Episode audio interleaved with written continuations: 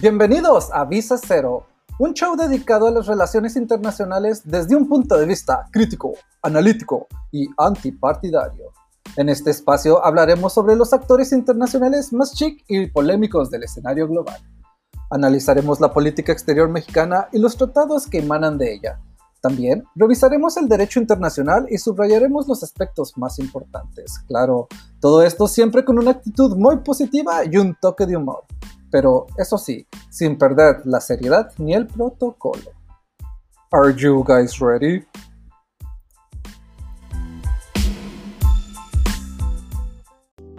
Buenos días, tengan todos ustedes, mis preciados podcast escuchas. Los saludo a su anfitrión, Patricio Bañuelos. Primeramente, me gustaría empezar este episodio deseándoles salud, prosperidad y mucha paciencia. De todo corazón, espero que en sus casas estén libres del COVID y para todos aquellos que han perdido a alguien cercano, quiero que sepan que comparto su dolor. También a todos los guerreros que están peleando la batalla, desearles suerte y una recuperación pronta.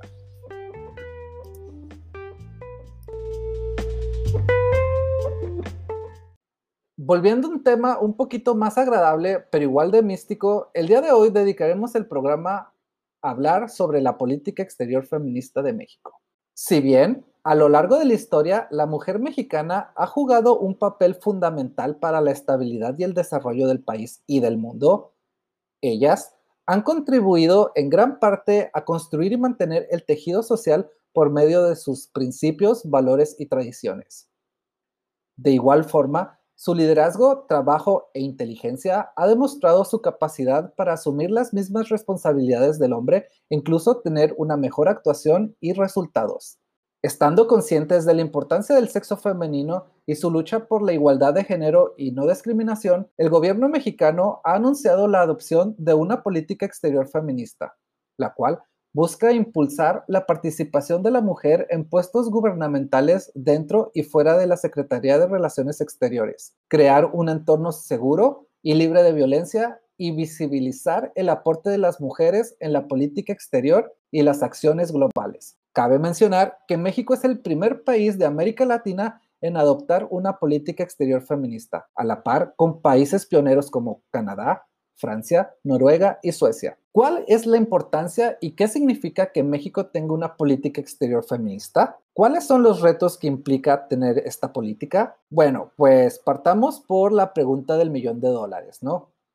¿Qué es y cómo se come una política exterior feminista? Bueno, pues en México, al igual que en el resto del mundo, quiero decirles que no existe ningún significado formal que defina qué es una política exterior feminista. Es un concepto nuevo que viene del 2014, cuando Suecia pues se proclama el primer, el, el, pionero en asumir este nuevo tipo de, le sigue Canadá, Francia y Noruega, ¿no? Y pues ya por último México. Si bien es un concepto nuevo, pues hay que reconocer que México siempre está y siempre está buscando ser de los primeros en todo, ¿no? A ver, a ver qué pasa.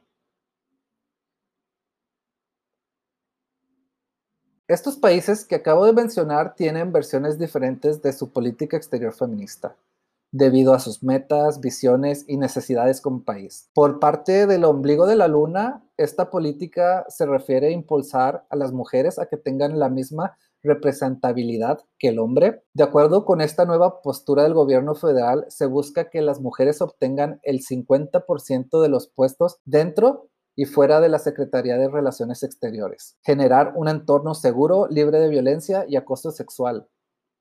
También se quiere lograr que la participación de las princesitas mexicanas en foros internacionales sea más notable y a su vez agarren experiencia y sean tomadas en cuenta al momento de tomar decisiones importantes. Ahora me gustaría pues a hablar un poquito sobre la importancia de contar con una política exterior feminista. Primeramente, pues hay que dejar claro que la importancia de tener una política exterior feminista emana de la necesidad por desahogar el descontento social en el cual cientos de miles de mujeres, si no es que millones, pues exigen al gobierno, ¿no? Más seguridad, oportunidades laborales y mejores condiciones de vida. No es un secreto que México es un país machista y uno de los países más inseguros para las mujeres, con el índice más alto de feminicidios, violencia de género e incluso violencia doméstica y pues todas las mujeres, ¿no? Sin importar su edad o estatus social, exentas de correr peligros en nuestro país. En segundo, algo que le aplaudo y que me parece muy buena iniciativa es la búsqueda de una representación de mujeres a la par del hombre dentro de la Secretaría de Relaciones Exteriores. Se espera que teniendo la mitad de servidores públicos mujeres, al mismo tiempo se espera que las mujeres adquieran experiencia en foros mundiales, participen en temas delicados como desarme nuclear, soluciones de conflictos bélicos y pues ayuda humanitaria. En tercero,